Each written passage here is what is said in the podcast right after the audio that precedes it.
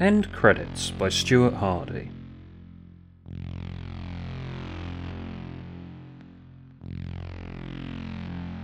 Jen and Mark would never forget the day when they were woken up at 5 in the morning by a strange otherworldly piece of deep dramatic music just blurting out of the sky all of a sudden.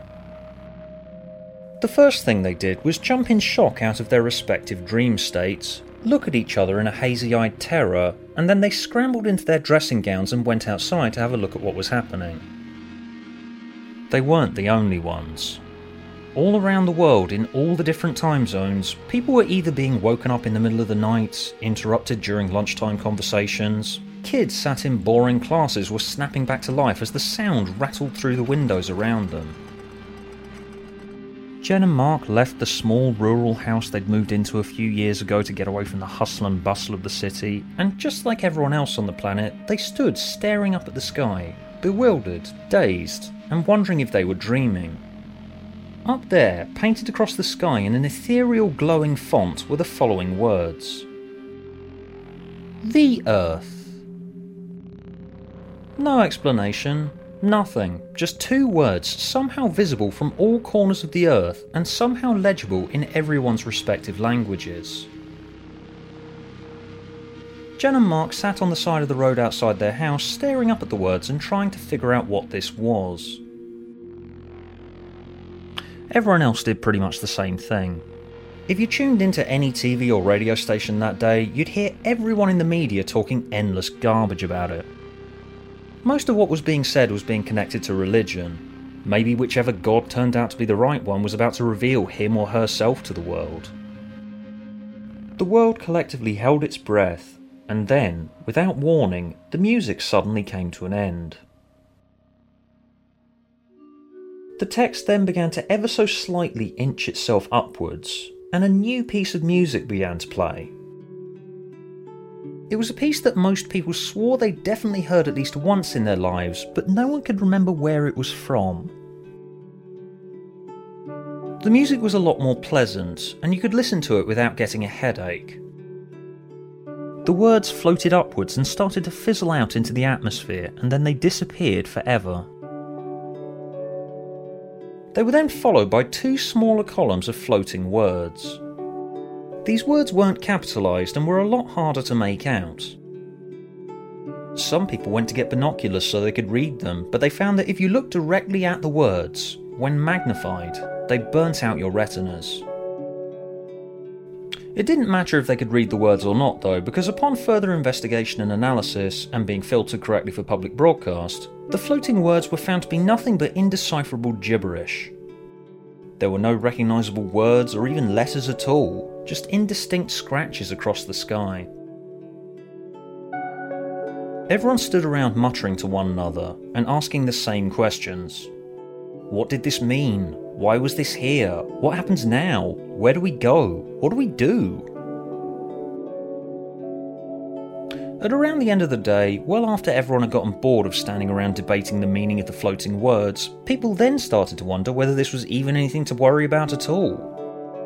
People's frail elderly relatives went back inside to have a bit of a lie down, children started playing games with each other, and friends and family were now just chatting about their daily lives. Jen and Mark both still sat with their neighbours on the side of the road in their dressing gowns, but they then had phone calls from their respective workplaces. Both Jen and Mark's managers said that nothing was going to get done if everyone just sat around thinking about the words in the sky all day, and that Jen and Mark were both expected to be back at work tomorrow at 9am sharp. Jen and Mark didn't know what else they could do.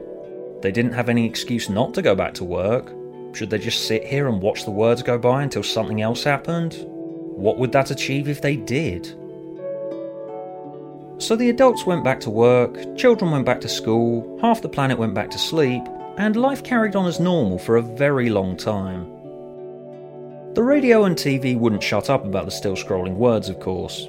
TV channels were established across all continents, broadcasting in all countries that were entirely dedicated to the live streaming of and rolling news concerning the words in the sky. Jen and Mark would sometimes watch the UK's channel, Sky Words News, but it started getting a bit dull after a while because there was never anything new. The experts were still scratching their heads, the journalists were still saying nothing of consequence, the vox pops were useless. Everyone on screen was just as clueless as the rest of them. About six months down the line, life eventually just went back to normal. The continuing music just sort of faded into the background for most people. It became like the low humming of aeroplanes, bird song, or the neighbour's dog barking. You hardly noticed it after a while. Sure, it was annoying that people could only just about look up at the clouds in the sky without getting a searing pain in their eyes from the bright light of the scrolling text, but who has the time to just sit about and watch the clouds in the sky all day anyway? Layabouts. The world governments couldn't be bothered to do anything about it. Sure, people complained about light pollution, but nowhere near enough people saw precisely what harm the words were doing to anybody. Doing anything about it would have been a waste of public money. I mean, yes, alright, the words lit up the night sky like a never ending firework display, but if you can't sleep, then just buy a blindfold. Or just get thicker curtains, you cheapskates. Honestly, it's not that much of an inconvenience. So the gibberish carried on scrolling across the sky for years, and the years ended up becoming decades. Jen and Mark finally decided to get married and had two children in that time. They named their children Luke and Samantha. And Luke and Samantha grew up in a world where the scrolling words in the sky were just normal. They'd always been there, always would be there. There was nothing that they could do about it, and nothing was going to change. So Luke and Samantha grew up and went to school, Jen and Mark went to work, and life was generally good for everyone. There were occasional issues that got everyone thinking about the words in the sky again, but not for very long. Scientists had started to notice something strange about the scrolling words. They'd been keeping an ongoing transcript, and they found that as time had gone by, the gibberish scratches had started to resemble actual words. Most of the words appeared to be from long dead languages, but they couldn't quite be sure, and if they were, that was probably just a coincidence, right? The human mind tends to see patterns in things that aren't there, they see shapes in the clouds, and it was probably just a lot of worry over nothing. The amount of people that thought that there was anything to worry about was very few until one day, about four decades after the words had first appeared in the sky, when everything changed. Samantha had gotten married and had two children of her own. She and her husband had gone up to visit Grandma and Grandpa, and there had been a sudden news flash interrupting a film the family had been watching together in the evening while the burning words in the sky outside were still lazily scrolling on by. It was a bit of a shock, as breaking news always is. Had a war started? The newsreader's grave expression as the incidental music rang out said that it might be even worse than that. The writing in the sky, first identified as ancient Sumerian approximately five years ago, is now comprised of Tamil, ancient Egyptian, and Sanskrit, said the newsreader. A new theory among scientists is that the words we have been seeing all these years were the names of cavemen from the first 2.8 million years of human existence, and we're now beginning to see the credits of dead civilizations. The newsreader trailed off, his face had gone a pale grey colour. He was visibly shaking and appeared barely able to make it through the broadcast. They are beginning to believe that what we are seeing are the end credits of mankind.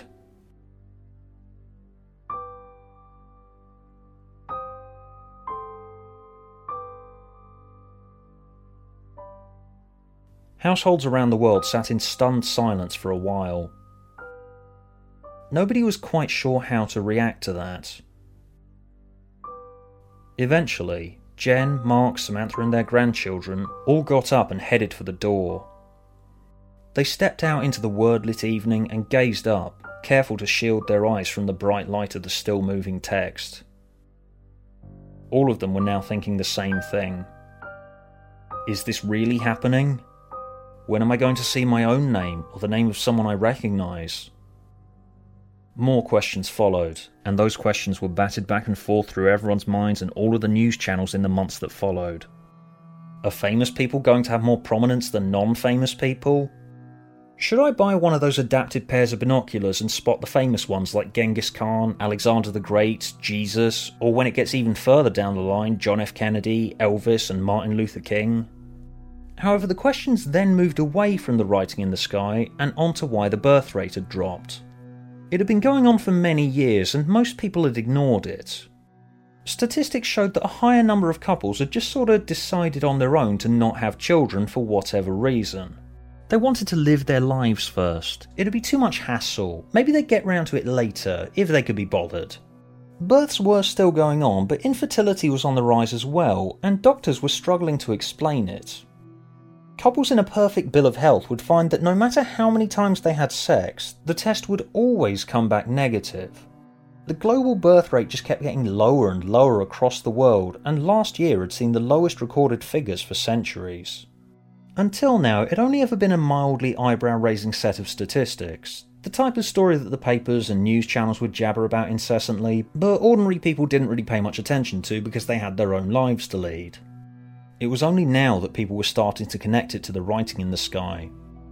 The connection was only an arbitrary one, but a theory going around was that maybe the world was being prepared for the last line in the end credits of mankind. Everyone did still get on with their daily lives, but it wasn't like it was before. This time everyone was tense and on edge, certain that the words in the sky meant something now. How much time did they have left? How long would a dead language last? Ancient Sumerian had vanished from the text a long time ago, and now it was pretty much nothing but Aramaic. Grandma Jen and Grandpa Mark had a bit of a falling out with Samantha one day when she came to visit with the kids. Samantha had been a bit angry at them for quite a while now. She kept asking them about the words in the sky. What had been going through their heads when they first saw them? Just what the hell did they think two columns of scrolling text in the sky were? Wasn't it obvious that something really ominous was happening and that they should do something about it? Just why the hell hadn't anything been done? Why didn't the government fund research into it? Why didn't you both join pressure groups? Advocate for a solution? Just who the hell decided that everyone should just carry on with their lives in spite of the fact the end credits for the human race had been scrolling across the sky for decades? Jen and Mark didn't really have much of an answer, and they got a bit defensive about it. Well, why was it up to us? Why didn't anyone else sort it out? We always thought someone else would deal with it. How were we supposed to know, Samantha? Please, we just didn't understand. It was that day the news announced they'd spotted Jesus. It wouldn't be too long now. All of history being considered, the post Jesus period of mankind was basically nothing.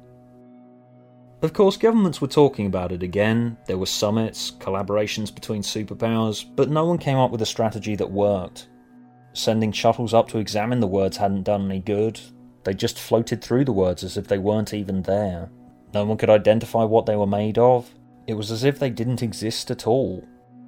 All that the space stations orbiting the Earth could do was just watch the credits scrolling across the sky and vanishing into nothingness, just like down on Earth.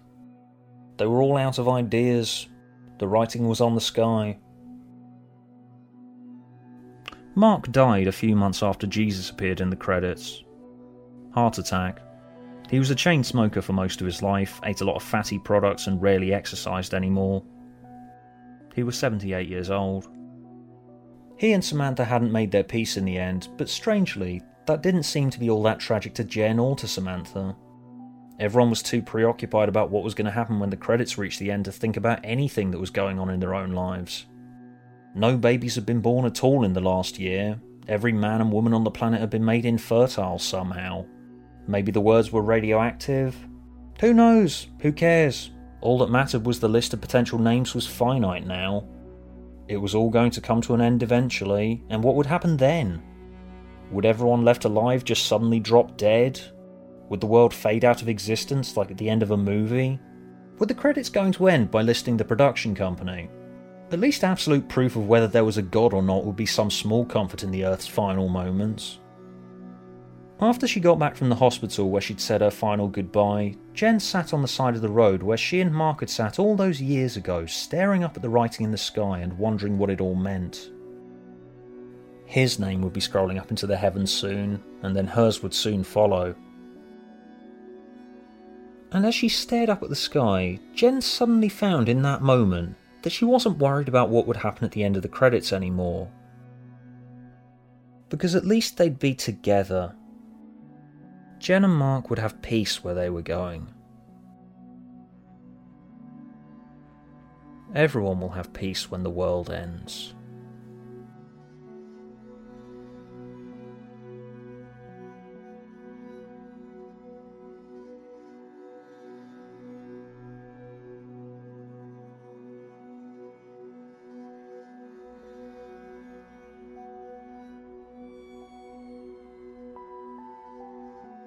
This podcast was funded by supporters at my Patreon project at patreon.com slash stubagful. I'd like to thank the following people. A. Maxwell. Alastair McPherson.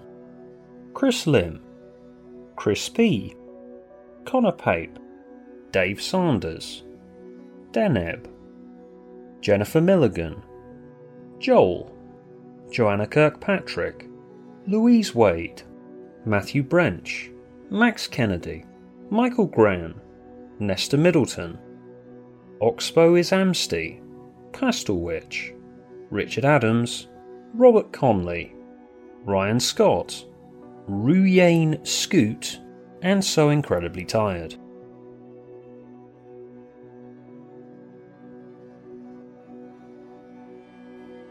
Everybody, thanks for tuning in to the first series of Abnormal Stories. I'm going to be taking the next couple of months off to catch up on my writing. I'll be back at the end of the summer with six more stories for your brain to chew on. Until then, if you want regular updates about what I'm doing, you can become a member of my Patreon at patreon.com slash stubagful. That's patreon.com slash S-T-U-B-A-G-F-U-L. In the meantime, if you have anything you want to say about the show, you can also email me at stubagful at gmail.com. That's stubagful at gmail.com. Thanks for listening. See you next time.